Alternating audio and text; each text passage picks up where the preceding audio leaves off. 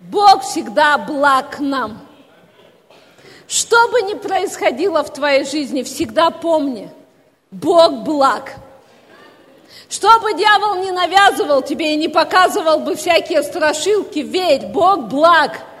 Аллилуйя. А то, что дьявол, он пытается страшилки показать, ну, это его сущность, его природа. Он по-другому не может. А нам надо продолжать верить, что Бог благ. Аминь. Аллилуйя. И знаешь, сегодня я хотела поговорить об одной очень важной теме. Ты знаешь, иногда, когда ты читаешь Писание, порой нам кажется, что мы видим некоторые противоречия. Но это всего лишь кажется, скажи, кажется. Потому что когда ты более детально изучаешь, то ты видишь, что противоречий нет на самом деле. Все дело в том, что а, мы, как христиане с тобой, мы живем на этой земле, пока что еще в теле. Аминь или не аминь? И жизнь наша, она такова с тобой, что мы одновременно ходим и перед Богом, скажи, перед Богом, и перед людьми. Мы соприкасаемся с теми, кто окружает нас ежедневно вообще-то. И это невозможно по-другому. А люди, знаешь, они такие, они наблюдают постоянно за тобой. Особенно женщины – за всем вокруг все наблюдают. Алло. Ну, правда или неправда? Мы наблюдаем друг за другом, за нами наблюдают. Ну, жизнь такая штука. Вот, вот так мы перед людьми живем. Перед Богом и перед людьми тоже. Поэтому давай откроем Матфея, пятую главу. Из 14 стиха, смотрите, Иисус учит и говорит здесь. Вы свет мира. Не может укрыться город, стоящий наверху горы. И зажегши свечу не ставят ее под сосуд, но на подсвечнике и светит всем в доме. Так да светит свет ваш пред людьми, чтобы они видели ваши добрые дела и прославляли Отца вашего Небесного. Аллилуйя! Итак, смотрите, Иисус говорит здесь. Он говорит, вы свет этому миру. И суть света в том, чтобы его все видели. И если мы возьмем светильник, зажжем его в доме, ну или где-либо, и потом возьмем его, спрячем куда-нибудь или чем-нибудь накроем. Все, смысл этого светильника, он потерян, правда же? Смысла в нем нет. Смысл светильника или суть светильника в том, чтобы его все видели, чтобы его свет он достигал всех вокруг. И чем выше он, тем больше должен светить. Тем, тем дальше распространяется, и ярче должен гореть. И именно об этом он говорит. И этот свет, это наши с тобой добрые дела. И здесь Иисус говорит, ваши добрые дела все должны видеть. Делайте их так, чтобы люди видели. А теперь давай откроем шестую главу, первый стих. И вот тут так называемое кажущееся противоречие. Смотрите, не творите милостыни вашей пред людьми. Следующая глава всего лишь. Не творите милостыни пред людьми с тем, чтобы они видели вас. Только что в пятой главе он говорит, пусть все видят ваши добрые дела. А в шестой главе уже говорит, делайте так, чтобы никто ничего не видел. Смотрите дальше. Следующие стихи. Э, второй стих. Итак, когда творишь милостыню, не труби пред собою, как делают лицемеры в синагогах. У тебя же, когда творишь милостыню, пусть левая рука твоя не знает, что делает правая. Пятый стих. И когда молишься, не будь как лицемеры. В синагогах любят молиться перед людьми. И когда молишься, войди в тайную комнату твою, то есть сделай это так, чтобы отец видел это в тайне – то есть, смотрите, пятая глава говорит, делай так, чтобы все видели. Пусть светит этот свет пред людьми, а в шестой главе говорит о каких-то тайных вообще вещах. Так вот, все дело в том, что на самом деле Иисус говорит о двух вещах в нашей жизни. Он говорит, что номер один, мы живем перед Богом, и номер два – это пред людьми. И вот если мы посмотрим внимательно, то то, о чем Иисус говорит здесь, Он говорит, что когда Бог смотрит, Он смотрит не так, как человек. То есть, другими словами, мы сейчас потихоньку, потихоньку, не переживайте, потому что у некоторых глаза такие, с таким большим вопросом. Мы сейчас раскроем весь секрет всего местописания. Но давай посмотрим, когда мы с тобой смотрим – Любой человек смотрит. Я смотрю, ты смотришь. Неважно, кто неверующий, верующий. Что мы видим? Мы внешние вещи видим.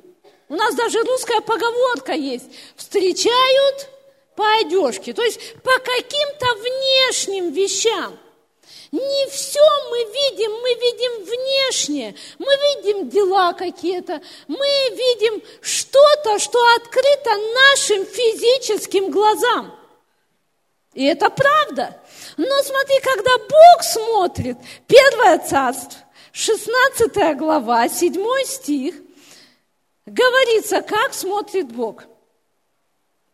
Но Господь сказал Самуилу, не смотри на вид его и на высоту роста его. Я отринул его. Я смотрю не так, как смотрит человек, ибо человек смотрит на лицо, то есть на внешние вещи, на какие-то вот...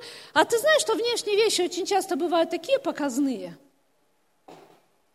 О, нет, нет, нет, нет, конечно. Не, не, не бывает. Ну, у нас никогда не бывает. У кого-то бывает. Но внешние вещи не всегда соответствуют внутренним. Именно поэтому Бог смотрит глубже.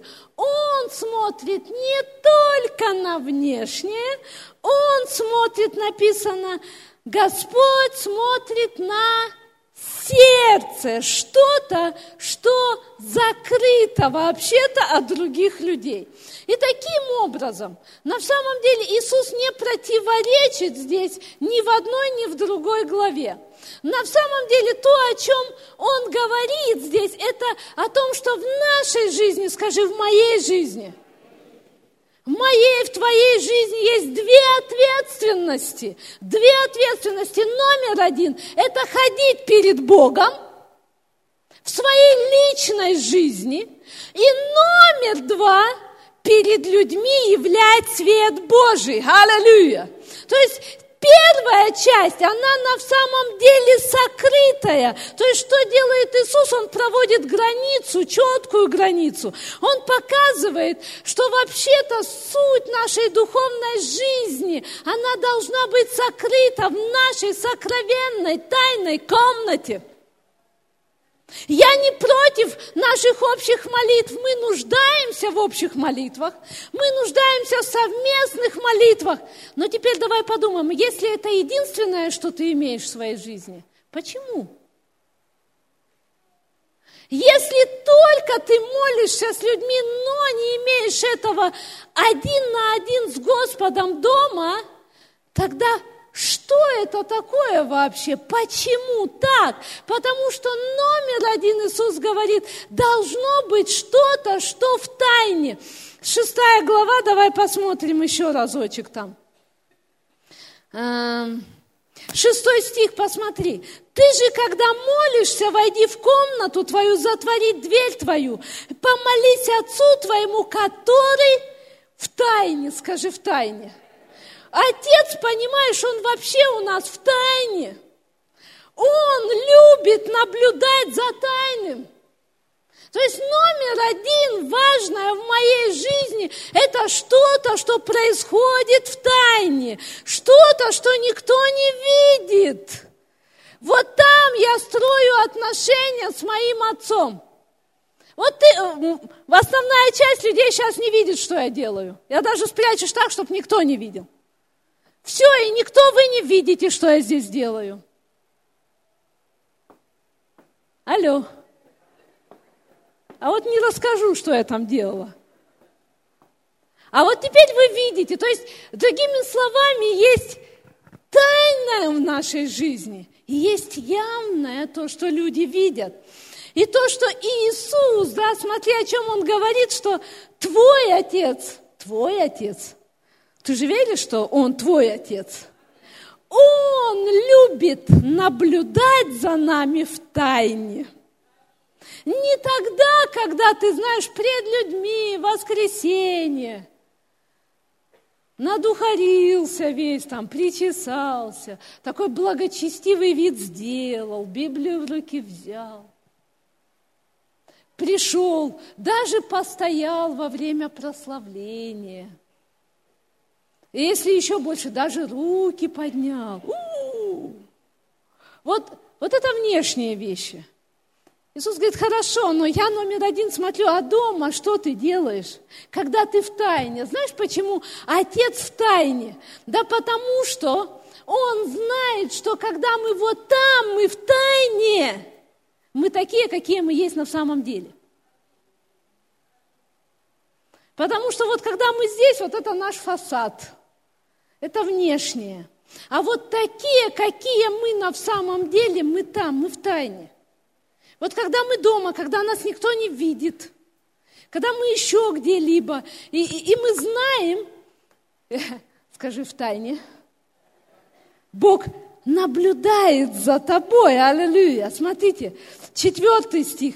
Отец твой, видящий тайное, видящий тайное. Я хочу, чтобы ты получил откровение, что твой Бог – он не тот Бог, знаешь, как, я не знаю, на самом деле это была э, история, или это уже просто как анекдот ходит, когда в армии, знаешь, один э, мусульманин ночью под одеялом сало ест, а второй говорит, слушай, ты что делаешь, тебе же нельзя сало есть. Он говорит, ничего, Аллах ночью спит, не видит. Понимаешь, Писание говорит, наш Бог – он никогда не спит и не дремлет. И написано, он видит все тайное. У нас э, очень давно, еще в самом начале церкви, когда мы только начали, девочка одна в церкви была. Там она уехала, вышла замуж. Но она жила в, в Аби. И я помню, как-то мы добрались до нее в гости, далеко, ну, мы приехали к ней в гости, и вот то, что мне запомнилось в ее доме, это э, одно место тайное – тайное место. И знаешь, что и так интересно? Туда заходишь, и, э, знаешь, есть квартиры, где ну такие маленькие эти тайные места. И вот у, у нее в квартире как раз это тайное место вот такое очень маленькое было.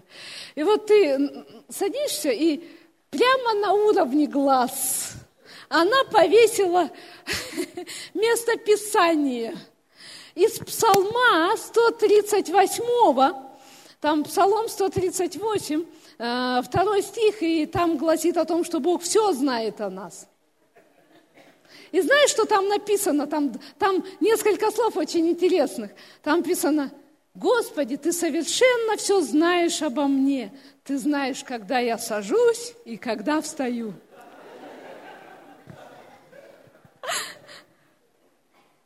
И это по прямому назначению сто процентов. И это в принципе в жизни сто процентов, что Бог все знает о тебе. Люди не будут знать все о тебе. И люди не знают всего о тебе. Но Бог, Он тот, который наблюдает за тобою в тайне. Когда ты там, когда ты один, какова твоя жизнь? Чем ты там занимаешься? Как ты себя там ведешь? Чего ты ищешь больше в своей жизни на самом деле? Аллилуйя! И знаешь, что интересно-то еще? Я, я получила откровение однажды об этом, потому что, конечно, конечно, Бог все видит, и Он Бог праведный судья. Но когда мы говорим, что Он праведный судья – у нас часто, знаешь, такое мнение, что сейчас Бог за нами в тайне следит. За тем, чтобы вот что-нибудь такое увидеть и наказать нас. Нет, ну, знаешь, я, я, я однажды получила откровение, что когда мы в тайне, делаем что-то неправильное, мы сами себя наказываем. Потому что мы открываем дверь для того, кто только ищет того, чтобы украсть, убить и погубить. Но знаешь, зачем Бог наблюдает за нами в тайне? Посмотри. Четвертый же стих, и там и многие другие. Ну, давай четвертого посмотрим. «И Отец твой, видящий тайное, воздаст тебе явно».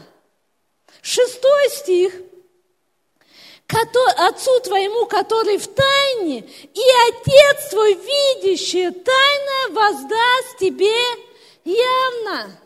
Смотри, наш Отец, Он тот, который желает видеть в тайной комнате, как ты молишься, как ты взываешь, как ты жертвуешь от всего сердца. Для чего? Для того, чтобы прославить Тебя явно потом, для того, чтобы сделать это открытым для людей. Аллилуйя! Посмотри, Римлянам 2 глава 16 стих. Я очень быстро. Здесь оставьте закладочку, мы будем возвращаться сюда. Но очень быстро хочется показать, не? Ох, у нас время так летит. Вторая глава, 16 стих –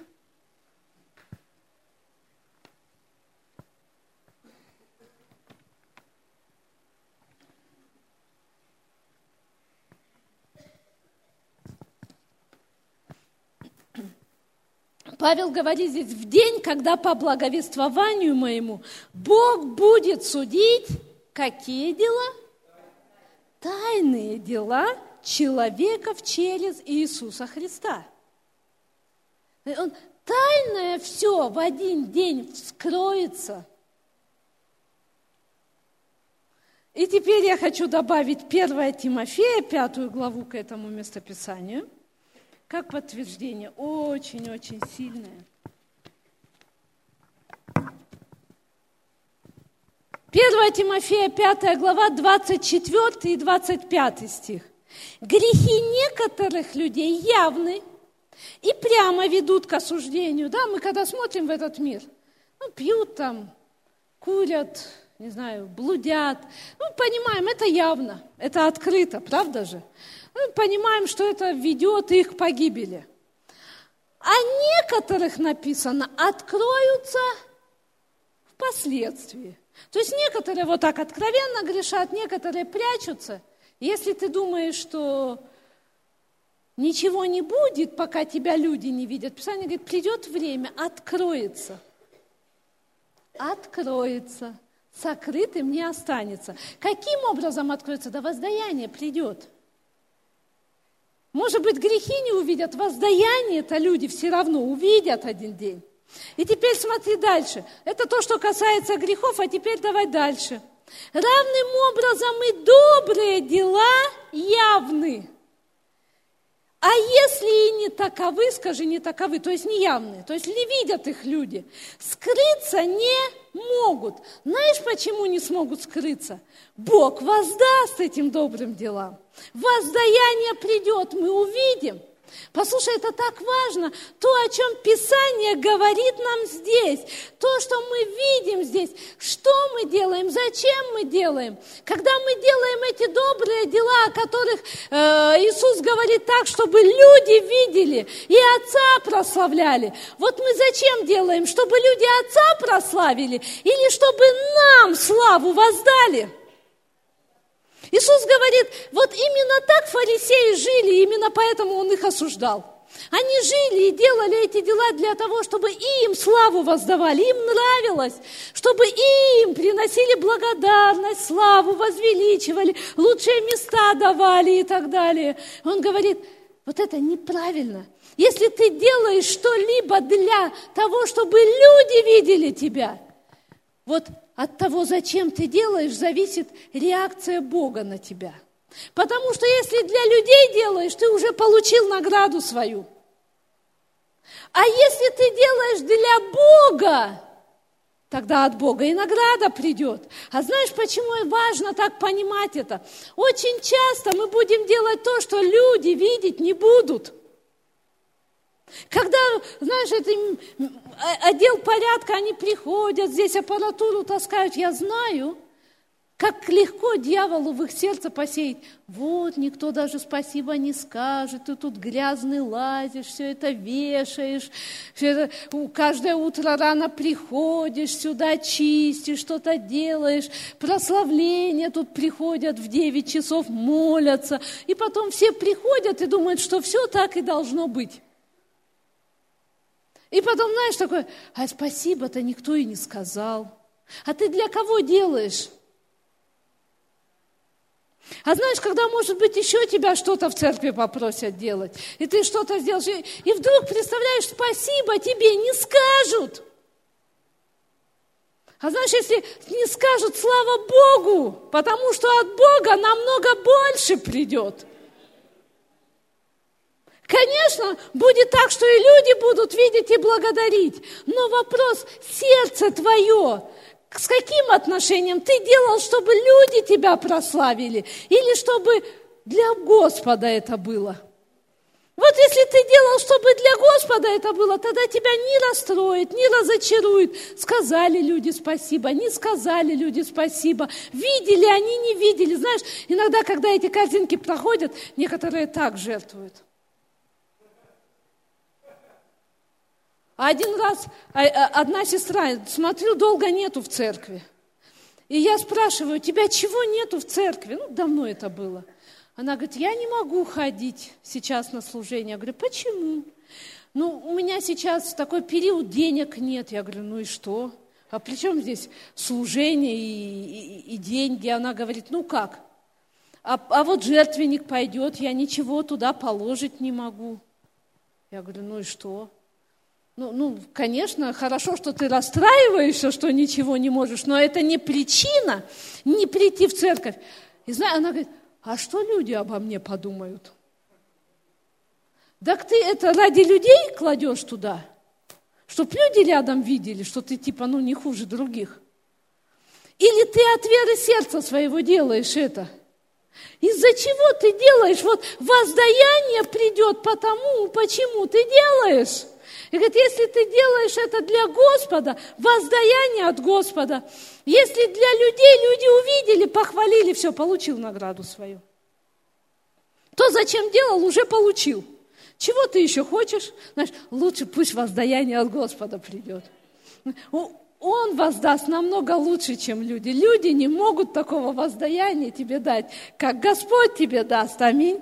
И знаешь, хочу, чтобы мы с тобой открыли второе царство – Второе царство. 16, э, глава.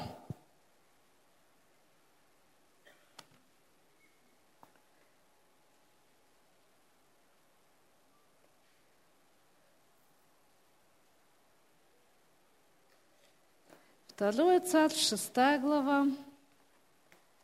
И там история о том, как Давид, он принес ковчег в свой город. Вообще я вижу, что Давид, он тот, который очень сильно ревновал, желал, чтобы ковчег был рядом с ним. Почему он этого сильно хотел? Потому что он знал, что если ковчег будет рядом, Божье присутствие, пойми, мы, мы не фетишисты, и Давид не был фетишистом, знаешь, это священный предмет такой. Вот теперь этот предмет здесь все – все эти фэншуй и все остальное, это фетишизм. Это вера в какие-то странные там вещи, которые вообще Богу неприятны. Мы не верим в особые святые вещи, но в то время э, ковчег Божий, это означало, что присутствие Божье там. Ковчег, он не был каким-то, знаешь, сверхъестественным сам предметом. Предмет, да и предмет, ящичек со всякими там атрибутиками. Ну, золотой, может быть, ну там, дорогой, может быть. Но, тем не менее, просто ящичек. Но Божье присутствие делало его особенным. Это точно так же, знаешь, когда мы здесь берем мешочек, кладем туда какие-то вещи больных людей. Знаешь, вещь, она не становится какой-то, ну как сказать, магической после того, как мы за нее помолились. Никакой магии в этом нет. Просто мы верим, что когда с верой возложим на больного, верой принимаем Дух Святой в этот момент касается. Но сам платочек или сама вещь, она не является магической после этой молитвы. Алло. Мы не верим в магию. Так вот, Иисус, э, Давид не был фетишистом, но он знал, что если ковчег будет рядом с ним, Божье присутствие будет с ним. Он так хотел, чтобы Бог был с ним рядом. Поэтому хотел принести ковчег Божий в свой город. И вот он послал людей, они взяли, пошли. Ну и там что-то неправильно сделали, это сейчас мы не будем разбирать, что они неправильно сделали. И получилось так, что один э, человек, он погиб, он умер, Оза умер, потому что был неправ перед Богом. И там все понапугались, что делать. И тогда они взяли и поставили ковчег э, в доме человека, который там поблизости жил. Смотрите, в, шестом стихе, в шестой главе. Угу.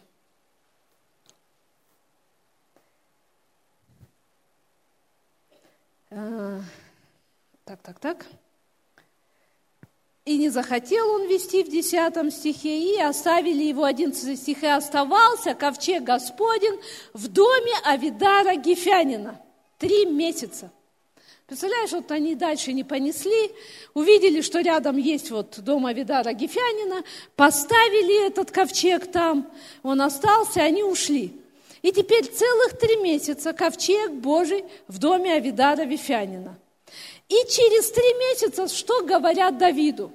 Когда донесли царю Давиду, говоря, Господь благословил дом Авидара и все, что было у него, ради ковчега Божия. Вау! Смотрите, что происходит? Божье присутствие приходит в дом Авидара Гефянина, и через три месяца весь Израиль, скажи, весь Израиль, все знают, что Бог его благословил. Каким образом? Что-то внешнее же происходит. А, что-то произошло внешнее, но знаешь, что номер один. Я так себе представляю, что там происходило. Теперь им приносят это, ставят и говорят, вы это, в общем, Тамоза коснулся, умер. Пусть пока у вас тут постоит, мы придумаем, как его дальше принести, потом заберем. И теперь вся семья этого Авидара Гефянина понимают, слушай, Бог здесь. Э, как-то надо это жить, тут теперь вот, э, тут, тут Бог и, и мы тут. И теперь рано утром встают. И, может быть, он как по привычке на жену, а! и потом, а! Бог же здесь.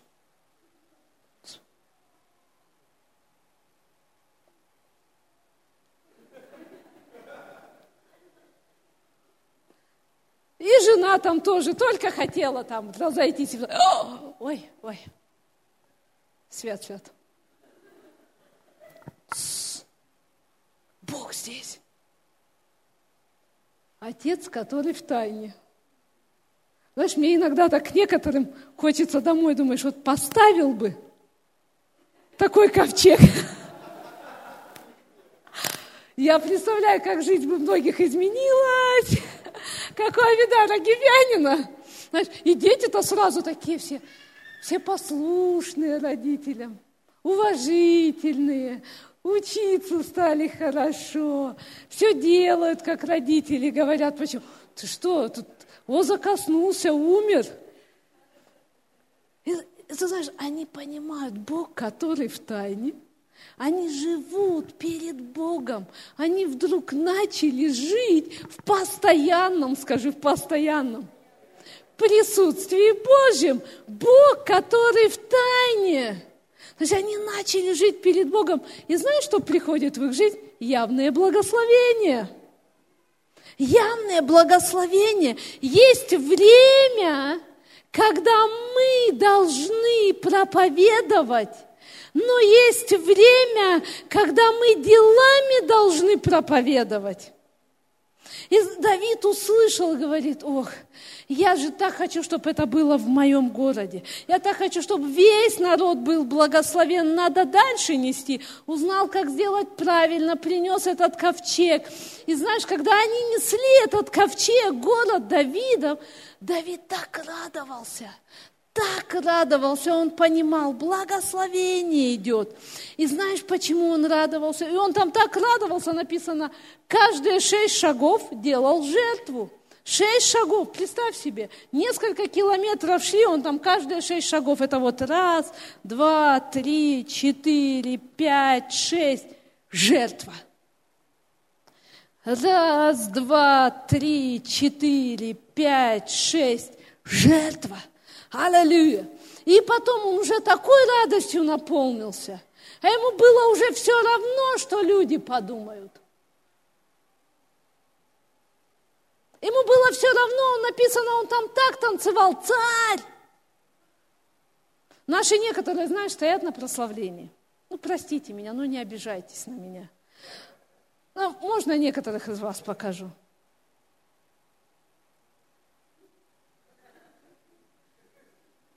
И потом про, э, здесь прославление. Давай прославим его, воздадим славу.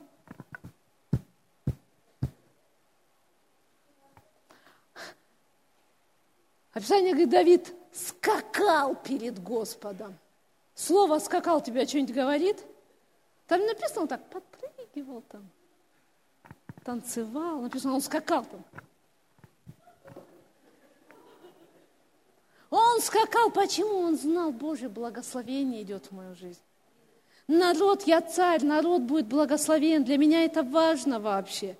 Ему было все равно, и там была Милхола, его жена, которая, знаешь, там смотрела и в окно, и о, царь, скачет, как вообще, как козел там перед всеми. Опозорился, фу и осудила его в сердце своем. И знаешь, приходит, и она говорит это ему. И я представляю, какую боль он испытывает, потому что она жена его, она близкий человек, он тут Божьему присутствию радуется, она ему такие слова говорит. И знаете, что он говорит и в ответ? 21 стих.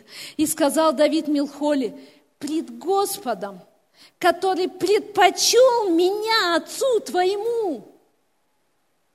Он говорит, пред Господом, который меня выбрал вместо твоего отца. И знаешь, чем отличался Давид и Саул? Саулу было самое важное – это перед людьми показаться. Даже когда Бог отверг его царство и сказал, все, отринул тебя, он вцепился в пророка. Ему не было важно, что Бог его отринул, он не каяться начал, не милости у Бога просить начал. Знаешь, что он в первую очередь сделал? Он сказал, почти меня пред людьми. Перед людьми меня почти, мне все равно, что там с Богом, ты перед людьми сделай так, как будто ничего не произошло. И Бог, когда сказал, я отвинул тебя, для чего Он ему сказал? Чтобы тот оставил царство и уходил. Но знаешь, что он цепился, а мне все равно, что Бог, мне, мне царство, мне титул важен.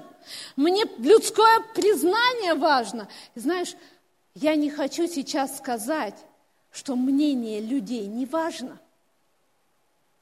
Я сейчас скажу об этом. Но то, что я хочу сказать, что когда стоит выбор – между тем, чтобы угодить Богу или людям, нам надо выбрать угождать Богу.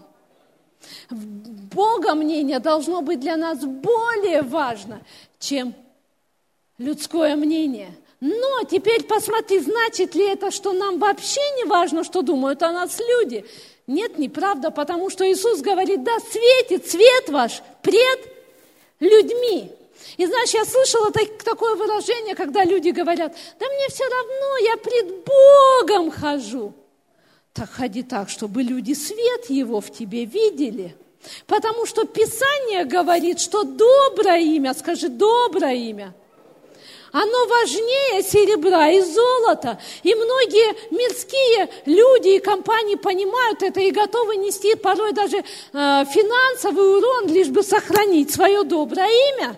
Для них важнее это. Мы с вами тоже должны это понять. Так часто говорю людям, молодым, которые вступают в помолвку. Первое, что я всегда говорю, не делайте так, чтобы о вас сказали плохо.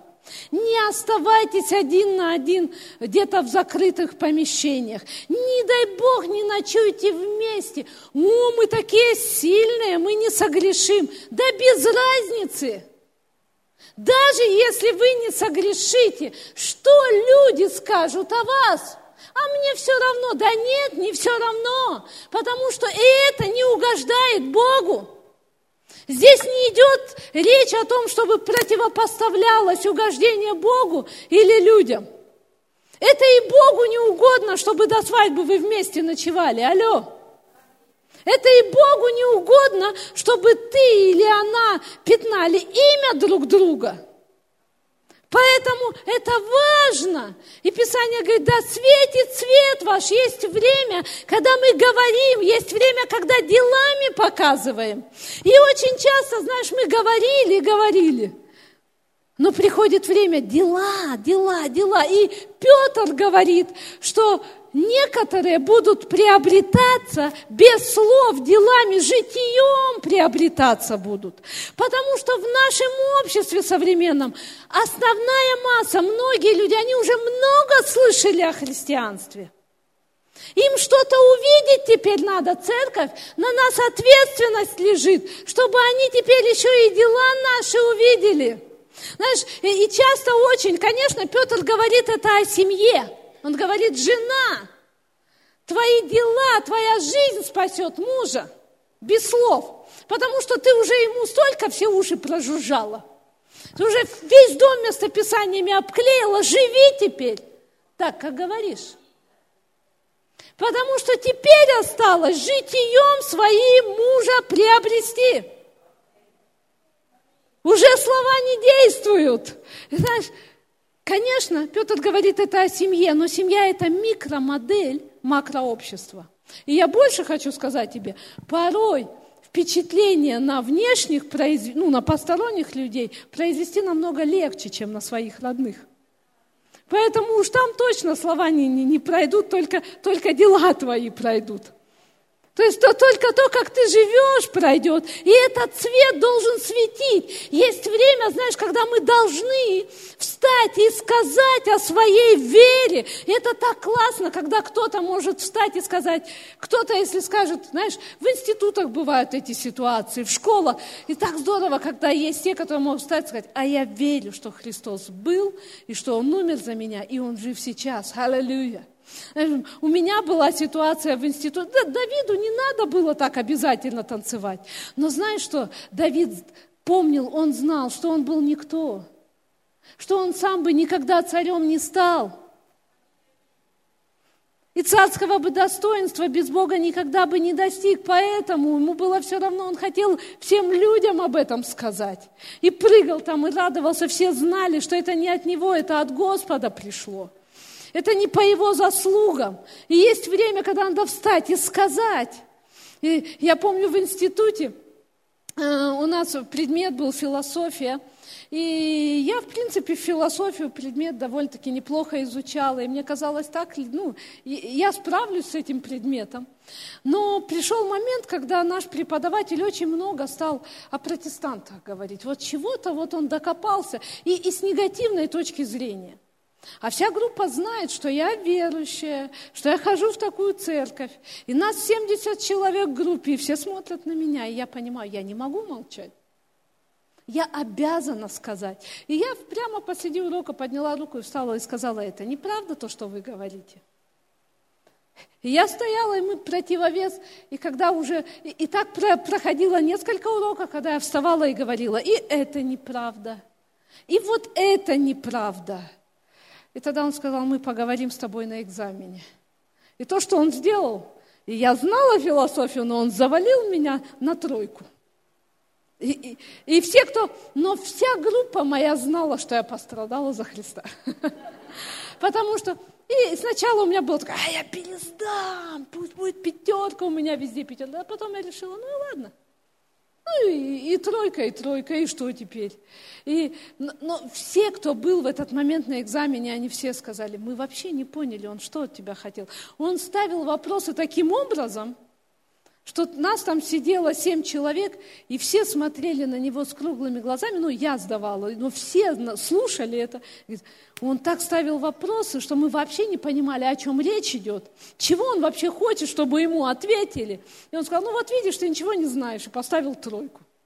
Я говорю, ну хорошо, пусть будет так. Но, знаешь что, это все равно здорово сказать. Мы верим вот так – это здорово уметь дать отчет за свою веру, сказать, я верующий, я верю в Иисуса Христа. Но знаешь что, церковь, у нас с тобой есть ответственность светить сегодня нашими делами. Аминь. Так важно, чтобы мы светили. Иеремия 9 глава очень быстро э, покажу и, и, наше время очень быстро утекает, и мы будем двигаться к концу. Иеремия, 9 глава, давайте откроем вместе, пророк Иеремия.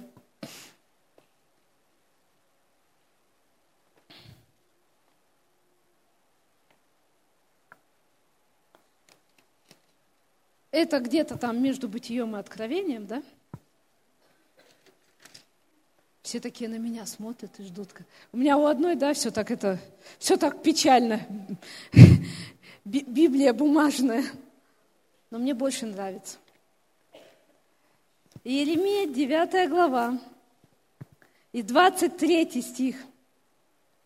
Так говорит Господь, да не хвалится мудрый мудростью своею, да не хвалится сильный силою своею, да не хвалится богатый богатством своим, но хвалящийся хвались тем, что разумеет и знает меня. Аллилуйя! Ни богатством, ни мудростью, ни еще каким. Господом хвалимся. Хвалящийся хвались Господом. Поэтому, знаешь, когда люди посмотрят на твои дела – ты знаешь, кому славу отдавать. Ты знаешь, Господь, это не я такой хороший, это не я такой мудрый, это не я там все это приобрел. Писание говорит, не твои силы, это Бог дает силу приобретать богатство. Это мудрость от Него приходит.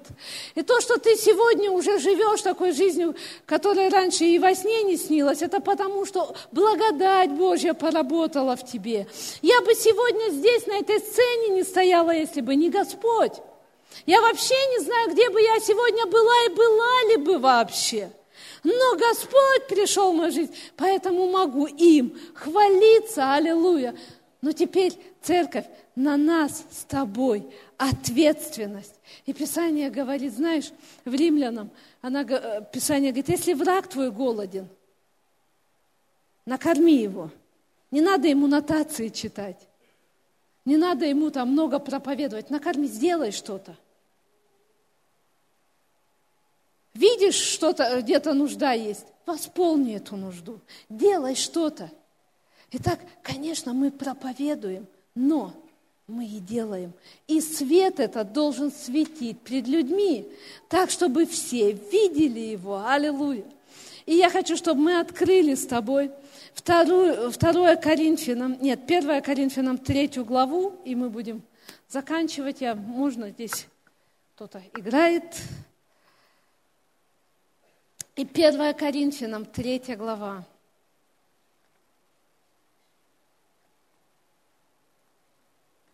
Для чего я это хочу показать сейчас?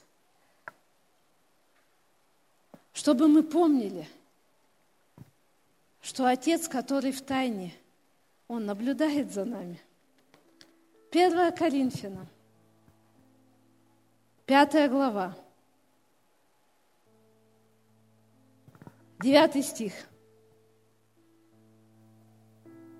Третья глава, простите, я на другое место посмотрела, третья глава, Восьмой стих, с восьмого стиха.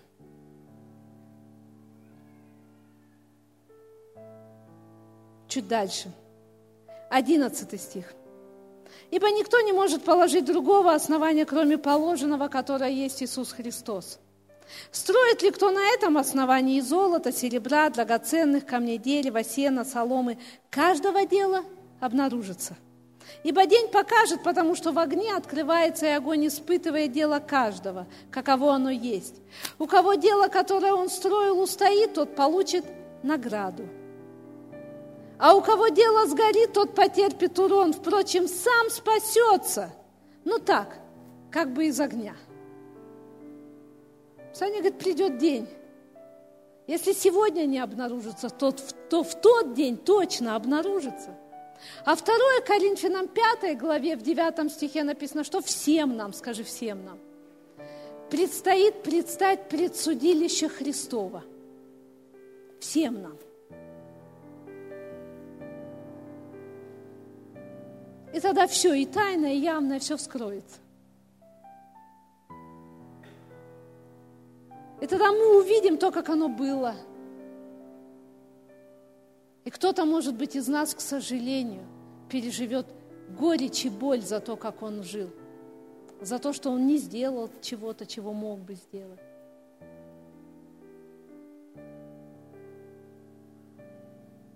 А кто-то поймет, что Бога-то и не знает, что-то делал религиозно. А Бога в этом не было – так, может быть, спасется как бы из огня. Церковь очень важна. Мы должны понимать свою ответственность. Номер один – ходить перед Богом,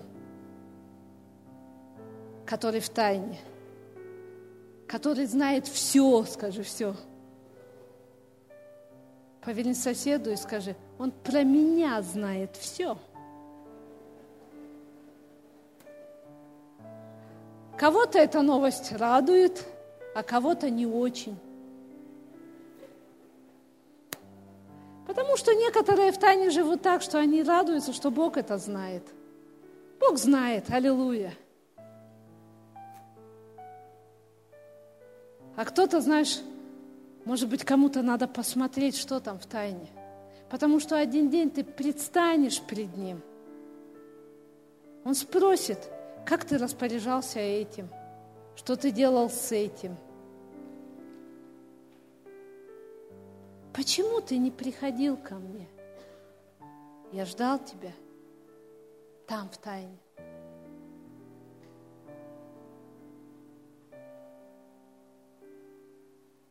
Поэтому так важно, чтобы мы и в тайне жили, и свет наш светил пред людьми особенно в наше время, в наше цивилизованное время. Наши дела должны иметь вес, и о них должны знать. Но мы делаем это не для своей славы, для Его славы. Аллилуйя.